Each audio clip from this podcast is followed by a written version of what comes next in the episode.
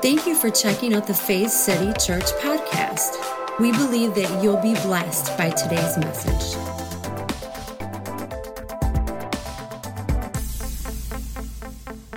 So, this morning I want to talk on a specific subject, like every Sunday. But a couple weeks ago, we talked about this idea of choosing the important over the urgent. How many heard that?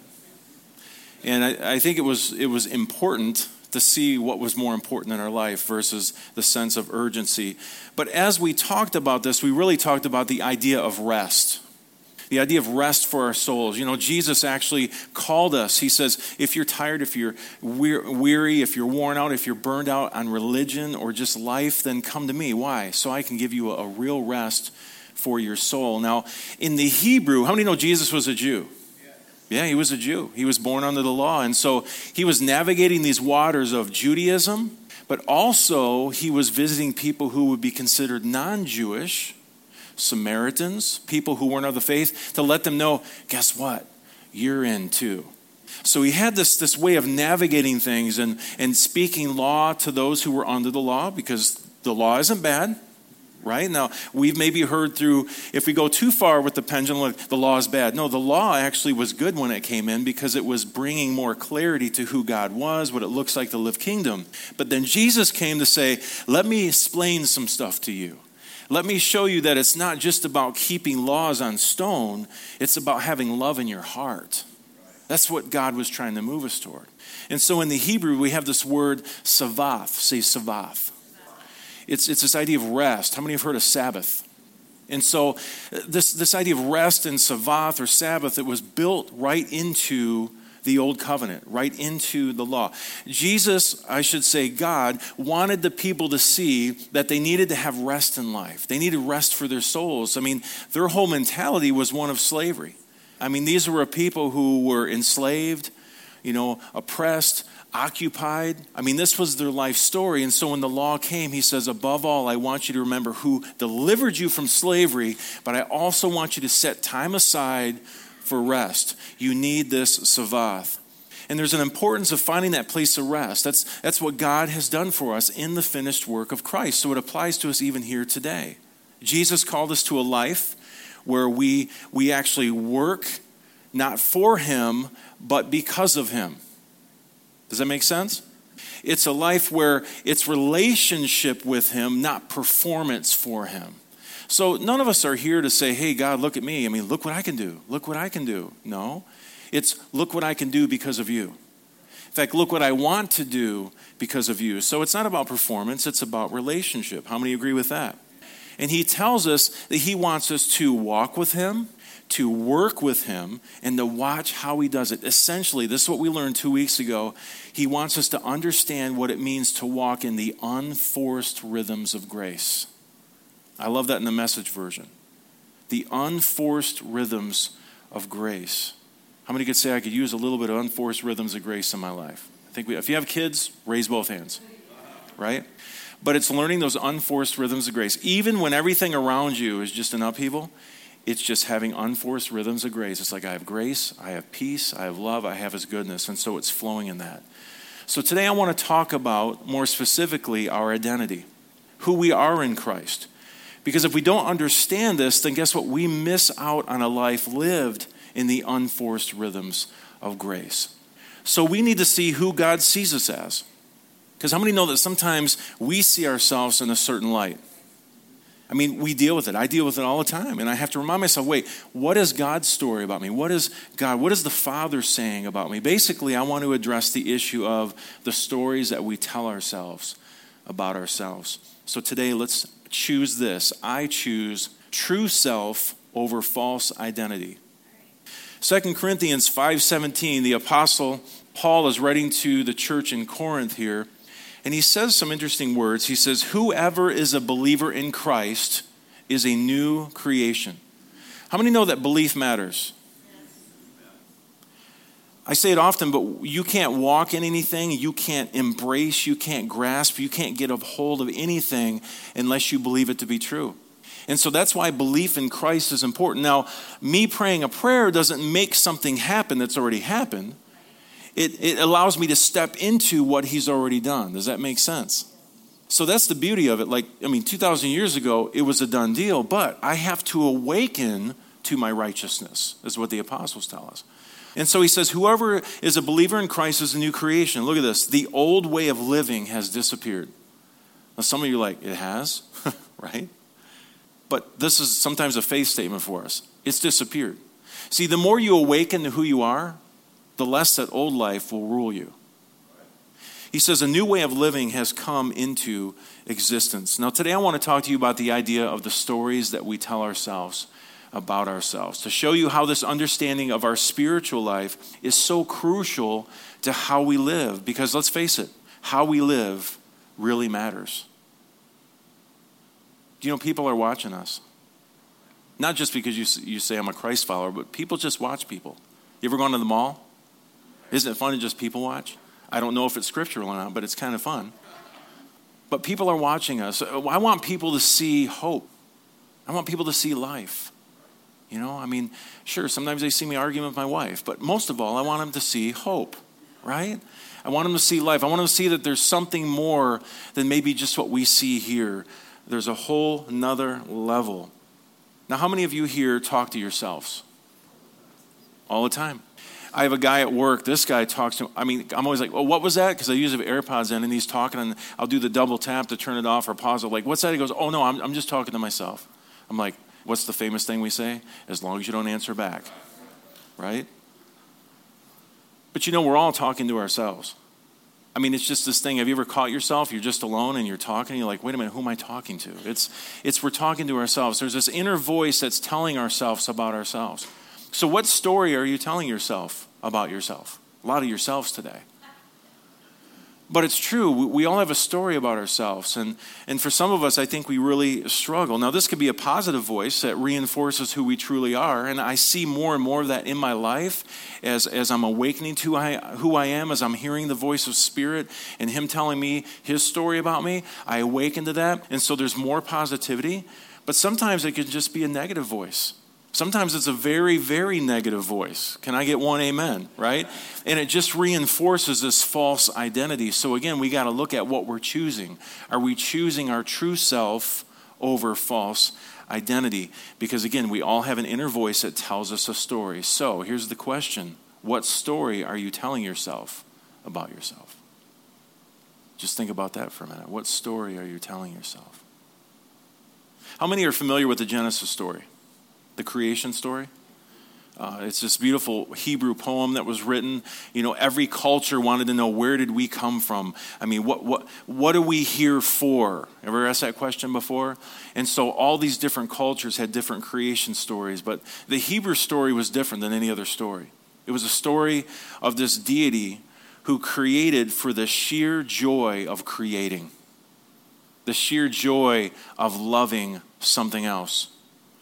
No other culture at the time had a creation story like this. It usually had something to do with, like, you know, death, carnage, war, fighting, deities fighting each other, scattering remains all through the universe, and there we are. So, really wonderful story, right? Can you imagine that on National Geographic?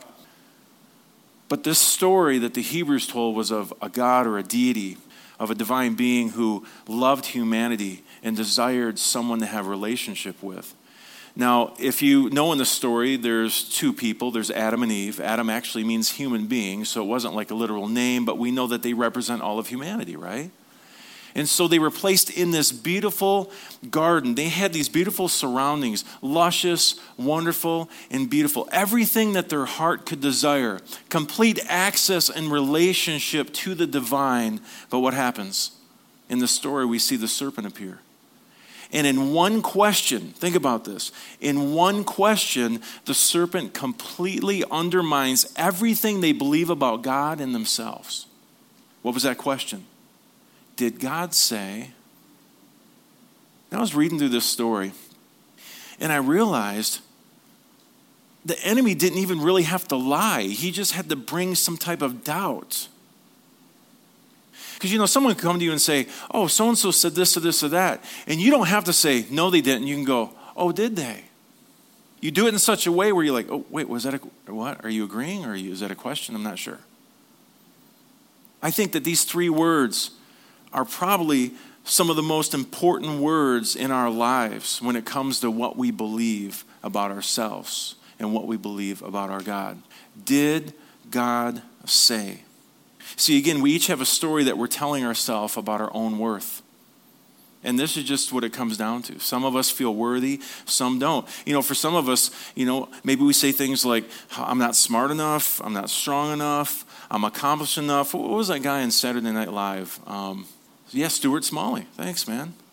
It's, uh, yeah, I think that was him. And he's sitting in front of the mirror. He goes, I'm good enough. I'm strong enough, and that whole thing. But, but for a lot of us, we don't feel like we're smart enough, strong enough, accomplished enough. Someone else is more disciplined than us. They're more moral. They're more good looking. Come on, you saw their Instagram, right? And you're like, dang. And you fall into this great depression. How can they look like that and put those photos on Instagram? First of all, it's a highlight reel right? I would love if for one week, well, maybe not, if everyone would just put anything that's not highlight. You know, the, the stuff that really happens, that would be so, you're like, oh my gosh, they're real people oh my gosh, everything else, it's just fake. It's a highlight reel. And then we wouldn't feel so bad about ourselves. But see, a lot of times we're just comparing ourselves to others. We all tell ourselves stories of our own worth and value. Now, sometimes we're beating ourselves up. But other times, there's some of us or others who they have this bloated ego story about how awesome we think or they think they are. You ever ran into someone like that? that's on their Instagram too. And they're like they're full of themselves. You're like, man, they seem like they have so many so much confidence. But I'll be honest with you, I think sometimes the people who toot their horn the most are probably the most insecure when you have to show yourself so awesome and all the best trips. Now, listen, I, I, love when you share things about friends and family. I get that. But some people, they're so insecure and, and they feel so worthless that the only way they can get some type of worth is if I post stuff and make people think that I'm okay. And guess what? We don't have to do that. We're already accepted. We're accepted into the beloved, right? Father loves us, He cares for us. Everything we need or ever want is in Him. So we don't have to go that route, but we do have these two ways to go. But either way, they're both false identities. They're not true stories about ourselves. Whether you feel like you're completely unworthy or you feel like you're unworthy, but you have to fake like you're worthy, both stories are based on false identities. But guess what? We all have a story we're telling ourselves. Now, we've talked a lot about the prodigal son. I, I, love this parable. And actually, there's three parables within the one. It's actually one par- parable. When Jesus spoke the parable, he didn't say verse 17, verse 18. It was a story. And so, the way that it actually flows in the Greek is we see it's one story about the lost sheep, the lost coin, and the lost son. I'd like to say plural lost sons, because both sons were lost, right? So, in this story, the prodigal, though, I think it gives us some idea of what we tell ourselves in regard to our relationship with God. So, just a brief setup if you never heard the story before. A man had two sons. The younger son said, Dad, I want my portion of the inheritance, which, by the way, also says something about the parables of Jesus. They were meant to disorient us, to force us outside of our normal way of thinking and seeing, because to the Jewish listener, they say, they say whoa, wait, wait, wait. He asked for the inheritance before his dad died? I mean, we don't even do that now, usually, right? When do you get an inheritance? When someone dies, right? So already Jesus starts this thing off and like, whoa, wait a minute. Hold, did, did Jesus just say that? He asked his dad for the inheritance before he dies? So, this younger son, somehow the father says, Sure, gives it to him. He runs off to a faraway land. We know the story. What does he do? He wastes all his money on wine and women, and eventually he hits rock bottom, as we always, as all of us have a tendency to do sometimes, right? So, as he heads back home because he's starving, He's slopping pigs. He's even wishing to eat the pods and the food that they're eating. He's starving. He comes up with this rehearsed speech he says, If I could just go and convince my father to just allow me to be a servant, then at the very least I won't be starving. But part of that speech is this statement I'm no longer worthy to be called your son. So he's going to approach his father, and he's hoping that through this speech, he can somehow gain some favor and eat again, right? But he says these words I am no longer worthy to be called your son. So the son gets home, and before he can even finish his rehearsed speech, the father cuts him off First words get him a robe, get him a ring, put sandals on his feet, kill the fattened calf. What is the father doing? Why does he cut him off mid sentence? Because he's trying to let the son know that his worth isn't based on what he did or what he does. See, in this culture, when you would give this robe, by the way, um, they tell us culturally there was a robe that was kept in a special place in the home uh, of, of rich men and rich rulers, and it was called a special robe. And when a guest of honor would come, you know, into uh, the foyer or whatever there of the house, first of all, how many know they walked in sandals on dirt streets? So they had really dirty feet. Well, servants would be there immediately to wash their feet. Can you imagine that? I'm like, oh, dude, don't look at my toenails, right? But, but you'd walk into the foyer and they'd wash your feet, but then a servant would come out with the best robe. Now imagine that best robe is put on you. Why? So as you're walking through the house, maybe you take a gaze through the hallway and there's a mirror and you look, you're like, wow, I'm honored in this place. Isn't that wild? A lot of scholars believe that that robe wasn't just any robe. It wasn't the robe that he got from the Best Western and he stole out of the closet. It was the best robe. It was a robe that was reserved for those who, who they wanted to show honor to. So he shows honor to the son. And then he puts his, a ring on his finger. Why the ring? Well, the ring literally was like a credit card. They could go into town, they could go to the market, and literally just place the seal of that ring, and it was payment. He was saying, Guess what? Your status never changed in this family. The best robe, the ring, and then sandals on his feet. Sandals represented wealth. Not all people had sandals, especially the poor. And even the poor, if they did it with some kind of makeshift sandal, these were the best sandals. What was the father trying to say? He was trying to say, Your sonship, your status in this family never changed. But I went off. I wasted my inheritance. I didn't live like a son. He says, That's not what matters. What matters is you're back and you're still family. Your status has never changed. See, here's the son having this story about himself that I'm no longer worthy to be called your son. And what does he do? Get him a robe, get him a ring, get him the sandals, kill the fattened calf. We're going to party. Why? The father had a different story about him. He didn't have the same story that the son did. The father has a different narrative about who the son is. In the father's eyes, this is my son. Let's party because he's returned. He was lost, but he's been found. He's returned. Let's party. So we see the younger son has a decision to make in this very moment. Do I believe my story that I am no longer to, I am no longer worthy to be called your son? Or do I trust, say that with me, trust the father's story about me? Well, we see by the story he must have trusted his father because he was in partying, right? Then we change the scene here because, you know, of course, the father was like, This is my boy. I love him. Now, does this boy cling to his version of his story or does he trust his father's version of his story? Well, it looks like he trusts his father. But look at the next scene. It's the older son. Now, a lot of times, the older son gets a lot of grief, but listen, we're all lost in some way, right? We're all broken in some way. And he hears this music coming from this huge party that's carrying on and he's coming in from the fields. He's been working hard all day. In fact, he asks the servant, What is this noise all about? Let's pick it up in Luke chapter 15, verse 27. The servant told him, Your brother has come home.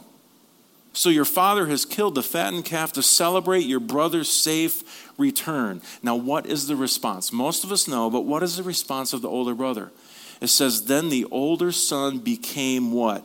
Angry, and then he refused to go into the house. He was so angry, he refused to even look at his brother because of what his brother had done. But look what happens. It says his father came out and begged him to come in. Now, again, Jesus is blowing minds because the patriarchs of this time did not come out and beg anything of anyone. They're like, get your butt into the party. I'm not asking you. But see, he's demonstrating the love of the Father. It's, it's not manipulative, it doesn't coerce, it doesn't force. He gives him a choice. He came out and begged him to come in. That's a pretty powerful word. But look at 29. But he answered his father, All these years I've worked like a slave for you. Are we seeing his mentality? He's supposed to be a son, right? He says, I've worked like a slave for you. I've never disobeyed one of your commands, yet you've never given me so much as a little goat. I think that's hilarious. He's like, I'm worth a goat, right? Maybe not the fattened calf, but maybe a little goat. He says, for a celebration with my friends. But look at this. But this son of yours, he can't even say his name. He says, This son of yours spent your money on prostitutes, and when he came home, what? You killed the fattened calf for him? I mean, he cannot even believe. He's disgusted with his father. See, something's not clicking. So the older son has a story that he's telling himself. What is it? It's summed up like this I've worked all of these years for you. Can't you see what I've done? How hard I've worked. I didn't take the inheritance and go away and just squander my money. I've been here the whole time. I've never even threw a party for myself. I've obeyed every command. I've done everything you've asked me to do. See, the younger son's story is I'm no longer worthy to be called your son because of what I haven't done right. But the older son's story is I am your son because of all the years that I've played by the rules and I've worked hard and I've done everything right. Can you see the difference? But yet it's the same. Neither of them have relationship with father. They don't even understand the heart of their father. Have you seen this before? Have you heard this story before? I did it all right. I mean, I was moral. I, I didn't do that and that and that like everyone else. I've suffered for the cause. I've been the good child. I mean, doesn't checking all the right boxes gain me something in life? But if you look at the parables, parables of Jesus, there's one parable he talks about a guy went out and he hired some workmen and they started in the morning hour. Then he went out and he got some more and he started them around noon hour. And then he went out and he got some for the very last hour of work. And when it's time to pay everyone their salary, guess what? Everyone makes the same amount of money.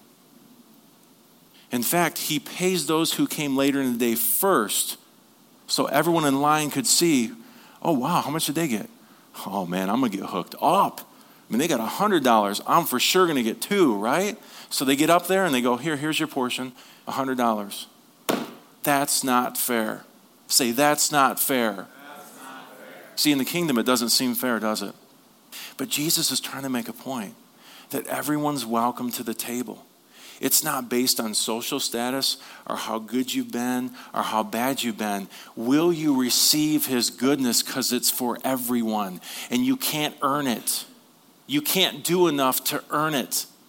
How do you earn a gift? Gifts are free. So Jesus did this all the time. So he's rocking this kid's world, right? But look at the father's response to the older son when he says, Oh, I've done everything right. I, have listened to every command. Look at, he says, My child. Now, this is key. He didn't say, dude. He didn't say, you ornery little brat. He says, My child, confirming, listen, you're my child. You're my son. Listen to what your father has to say he says, You are always with me, and everything I have is yours. It's almost like everything was there the whole time, but he couldn't see it. He was working so hard, like a slave or a servant, that he missed out on the fact that you are always with me, and everything I have is yours. If you wanted a party, throw a party. Have the goat, have the fattened calf, but throw yourself a party. It's always been there for your taking, but you couldn't see it. Interesting. Essentially, the father is saying that all your years staying home, working hard, and being loyal didn't earn you a position as a son. You had that the whole time. See, the difference in this story could have been the brother comes in and he's so excited because he understands the father's heart. In fact, he's been working hard in the field. Why? Because of the love relationship he has for his father. See, this happens a lot in church. I've seen it, I've done it where I feel like, listen, I'm working hard. I'm trying to check all the boxes. I'm trying to be good and even more gooder, you know, as good as I can. Why? So I can somehow maybe garner more love. I could earn more acceptance and grace and, and things from the Father. But the thing is, I'm always a son, and the status of that never changes. Do you know where it changes? Right here in my mind. Who do I think I am? Whose do I think I am? See, that's what he was struggling with. Both sons struggled with identity. They believed false identity. One didn't think he was worthy, the other one thought, I've done everything right, so I must be worthy. But both of them were suffering from false identities. And the father was trying to line things up to say, no, no, you need to see your true self. You are my child, you are my sons. Isn't that powerful? Why? Because you are always with me, and everything I have is yours. I choose true self over false identity. That's what we have the choice of, of doing today. So we understand that the Father in this story is the God character, right? Jesus would tell these stories, and often the Father uh, or someone in the parable was representative of the divine, of God. And of all the lines of dialogue that Jesus could give this God character, think about this. Uh, of all the lines he could give him, this is what he says You are always with me, and everything I have is yours. I think that's outstanding. Let's make this personal. However, you view God, however, you view the divine, begin at this point. You are always with me, and everything I have is yours. Close your eyes for a minute. I want you to picture Heavenly Father saying to you, You are always with me, and everything I have is yours. What a beautiful starting point. And you could say, well, you know, I prayed the prayer and I've been following Jesus for 10 or 20 or 30 years, but maybe we haven't come to this point where we've heard him say the words, I am always with you. He promised to never leave, leave us and never forsake us. And everything I have is yours. See, each son had their own version of his story. And then what happens is the father in this story, representing the God character, he confronts each son with the father's version of his story. So we have the younger son. What's his story? I am not worthy because of all I haven't done. What's father's story? This is my son. Get him a robe, kill the fattened calf, let's party. Is there a difference in those stories? I don't see any unworthiness there. And he chose to believe the father's story. The older son, what's his story? I am worthy because of all that I have done. How many been there? What's the father's story? Did you think you were earning being my son? You are always with me, and everything I have is yours. See, for the father in the story, this story never changed. Their status never changed. Both boys were his sons. So, why is this story important? Because you and I are trusting a story about ourselves we are choosing true self or false identity. Sometimes on a daily basis. Who is it that I really am? And you know, for a lot of us, especially me, I struggled for years with this. My identity was based on what I did. So to me, it was a sum total of everything I ever did. Now, here's the deal if you don't see yourself correctly, then the outflow of that is incorrect things but it still isn't telling you who you truly are, showing you who you truly are. I mean, this is something that, man, come on, Bruce, we've learned this, what, 10 years now in grace? That it's all about His grace and His goodness, and He's showing us who we truly are. If we believe a wrong story about ourselves, what is the outflow of that?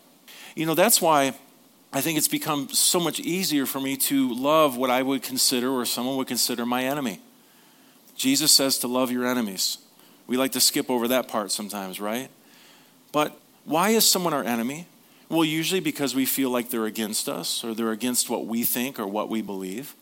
But how many know this that, that everyone's been indoctrinated with something in life? And so when I could see past, I mean, somebody, if somebody lashes out at me, it doesn't mean I'm like, yeah, yeah, lash away. Come on, bring it on. I'm Jesus, you know? I mean, I'm not saying I always respond that way, but, but what helps me get through that is to go, wow, this person is hurting. They're broken. They're struggling with their own identity right now. And all they know to do is to lash out at me because I happen to be there at that point and they need a target to hit.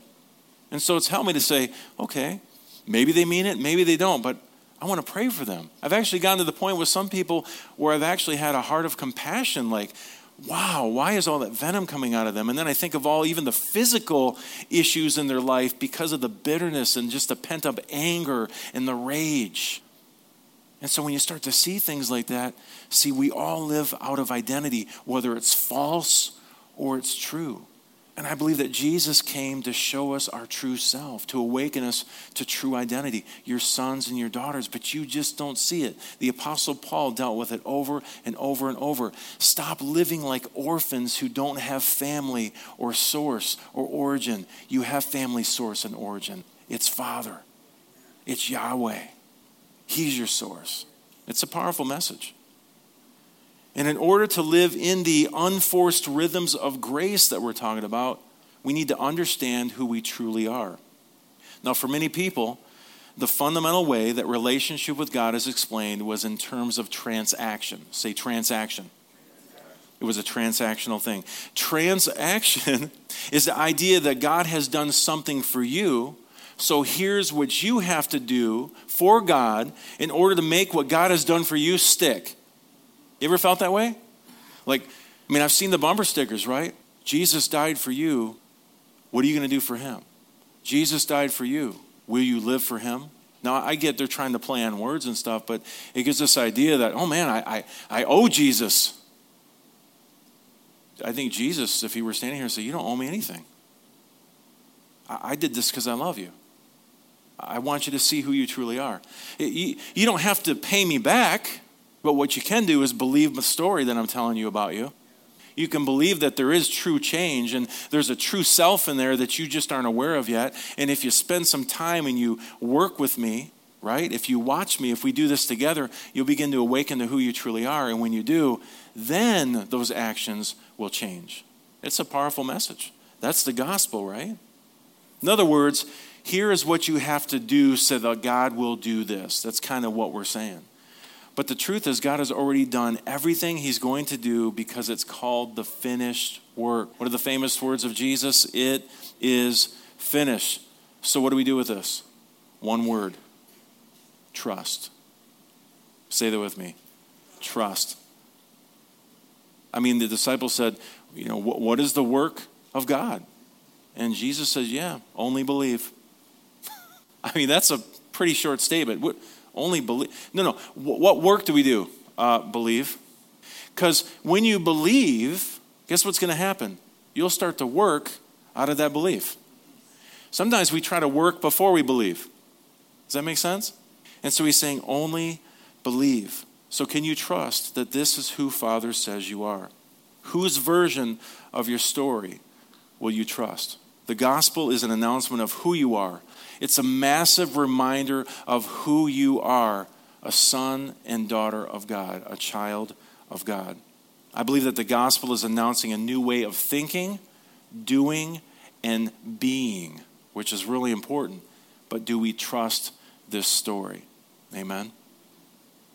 The story you believe about yourself deeply shapes how you live in the world. I've said this several times today, but whatever you believe is how you'll be. If you believe that you're worthy, then I believe that you'll walk out worthy things. If you believe that you're unworthy, you'll walk out unworthy things. So that's why in Romans 12, 2, the Apostle Paul challenges us to be transformed by what? The renewing of our mind. It's changing the way that we think. If you believe at your core that you are unworthy, then you tend to act in certain ways that flow out of that. If you believe at your core that you are worthy, then you'll act in certain ways that flow out of that. I think about this letter that the Apostle Paul wrote to the Ephesians. Uh, you know, every church he wrote to, man, they just they had issues, right? I mean, welcome to real life. And, and they weren't necessarily acting like they should act. They weren't being who they truly were. I mean, they had all kinds of crazy stuff going on in the church. But the first part of the letter, he only tells them who they are. You see things like you've been redeemed, forgiven, you're holy, you're faithful. You see a pattern here? And he goes on and on and on. He's telling the people who they are. Then there's this little shift partway through the letter where then he starts telling them, now, in light of that, or in light of who you are, this is what we do. That's, that's why I love the letters of Paul because he's encouraging us of who we are before he tells us what to do. He's just saying, because you're these things, this is what it should look like. But if you don't know who you are, you won't look like this. And I think too often we go to services and, and I mean, it, it really sucks, but preachers point their fingers and look down their noses and they tell you how unworthy and how horrible and sinful and God can't stand you and you're wretched and you get about this low to the ground. Instead of being inspired, what happens? Condemnation, shame, guilt. I'm not good enough. And sometimes by the end, you either out of fear or manipulation come to an altar, or you just go home and say, the heck with this because I can't measure up anyway. What if we were to tell people that God loves them right where they are, but that there's more inside them that they can't even see. Something that God originated, something that He put there. How many people might say yes to that gospel? That's the gospel I see Jesus and Paul and Peter and the apostles preach. It's a gospel of this brand new way and this brand new life. And you know what's beautiful? They would stand up and they would tell people about this God who loves them and he's done this for them. And it said, and the church was added to daily. People love that message because everybody wants to be loved and cared for, right? And people go, oh, yeah, the ooey gooey love. I saw this guy again, and he, he said some weird thing about, yeah, God is love, but love is not God. And I was so confused that I had to turn the thing off. I'm like, what is going on? His whole point was, we're just loving people, but we're not telling the truth. Uh, what? Wait, the truth about themselves and who they are? See, love does something to the heart. I've said this before, but we can bring fear and manipulation and we can control you in such a way that we, we cause behavior modification and suddenly you're doing everything that you're supposed to do, but the heart's never changed. But you know what changes the heart? Love. And when the heart changes, you know why you do stuff? Because you can't think of any other way to live life. I've experienced this in my own life when I've awakened to the love of Father toward me and His goodness, and that He did all these things for me, whether I feel like I earned it or deserved it or not. It's changed my heart to a place where I want to be more Christ like. I want that true self and that true identity to actually live outside of just who I am. Now, it took some years of just having to deal on the inside with myself. But eventually it starts to, you know, come out in these ways where I'm like, wow, I said those words and I reacted differently. Like, I mean, I know we have, I have a ways to go and we're all growing on the journey, but how many would say that love is what's transforming their heart? Can I get a witness? It is changing our hearts. And, and it, I don't even know what else to say. It's just absolutely amazing. It blows my mind that we won't preach this message more because this is what changes hearts.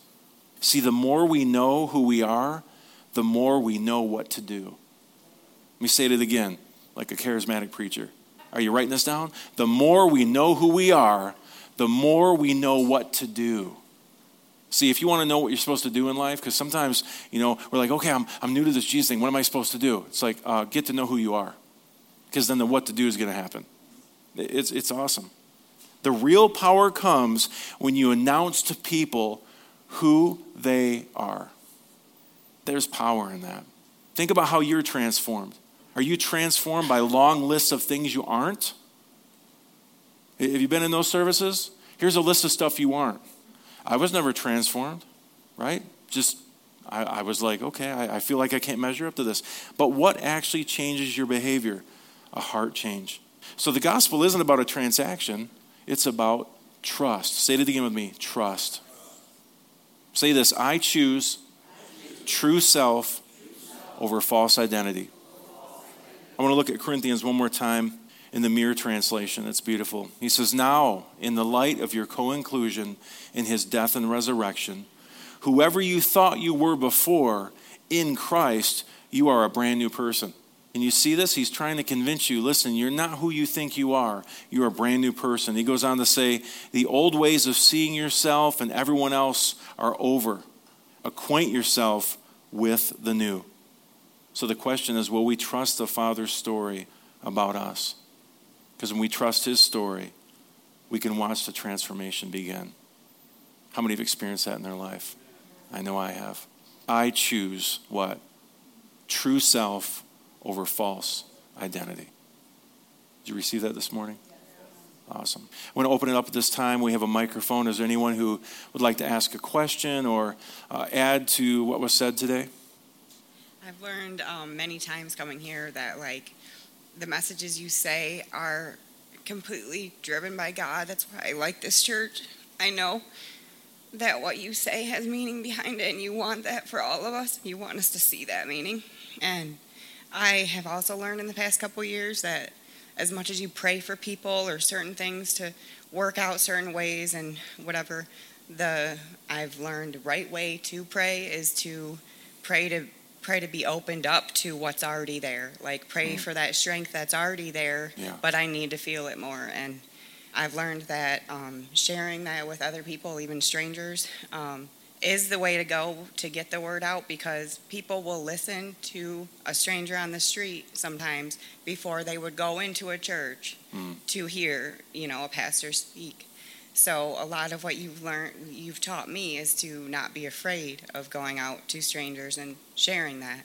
And I basically did that this past week. Um, overheard awesome. walking by an apartment door, you know, people conversating. All I heard was the word God. And then knocked on the door I had gone to. They weren't answering.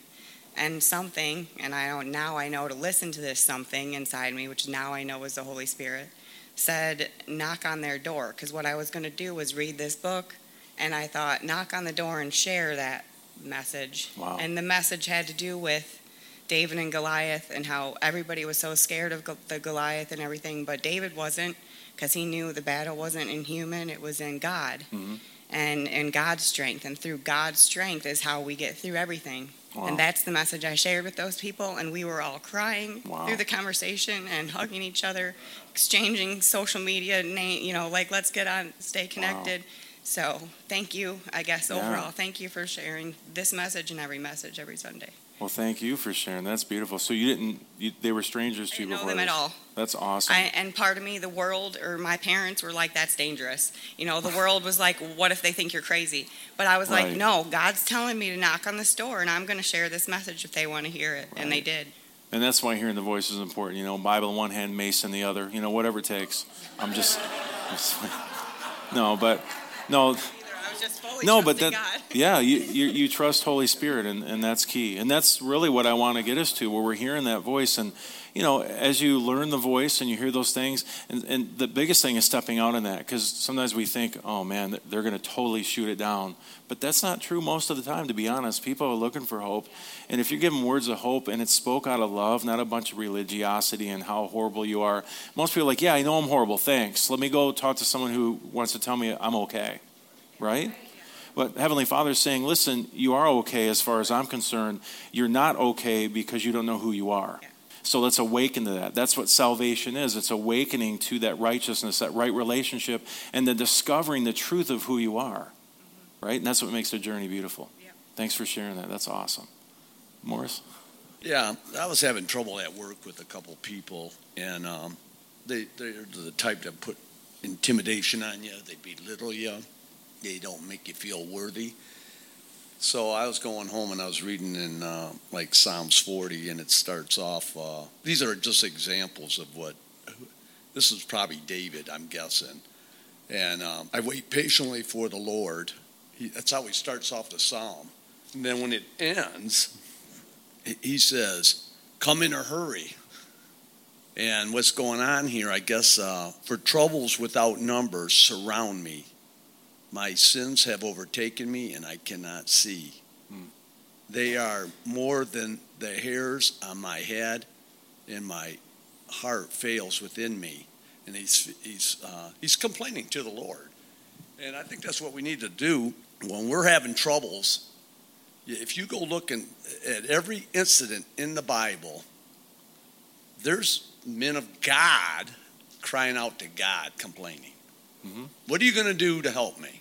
Yeah. And of course, he comes through. And I just want to, these are very encouraging because David had surpasses my troubles compared to what, I mean, he had, he had everybody against him, right. you know, uh, you know, half the, half the tribe of Judah anyway. So I just want to encourage people the next time that you're feeling belittled by somebody or some, a lot of people maybe, go to these Psalms. They'll, they'll, they bless me. I says, okay, it got my, it calmed me down a lot right. when I was reading these. So yeah, that's good. We don't, me. We don't always see that, but I think it's beautiful that you know, the the scriptures weren't put in such a way that was all neat and tidy and everything was in line. Yeah, and I, I love that, you know, the Hebrews were just open about what they went through, what they felt, and even just questioning God, being angry at God. It's just honest. And so, you know, I think we can take from that that have those emotions, have those feelings, ask God, what the heck's going on here? I mean, that's okay to ask those questions. Because sometimes if you don't ask the question, maybe you won't get an answer, right? But, but it's in those moments that then sometimes Holy Spirit will come to us and He'll give us, you know, some direction, and we're like, oh, that's totally different than I was thinking, and okay, I, I can see that now. But it's great to be open like that. That's awesome. Awesome. Let me pray for you. For more information about Faith City Church, please go to faithcity.tv. As always, we pray that you would grow in the knowledge and grace of our Lord and Savior, Jesus Christ.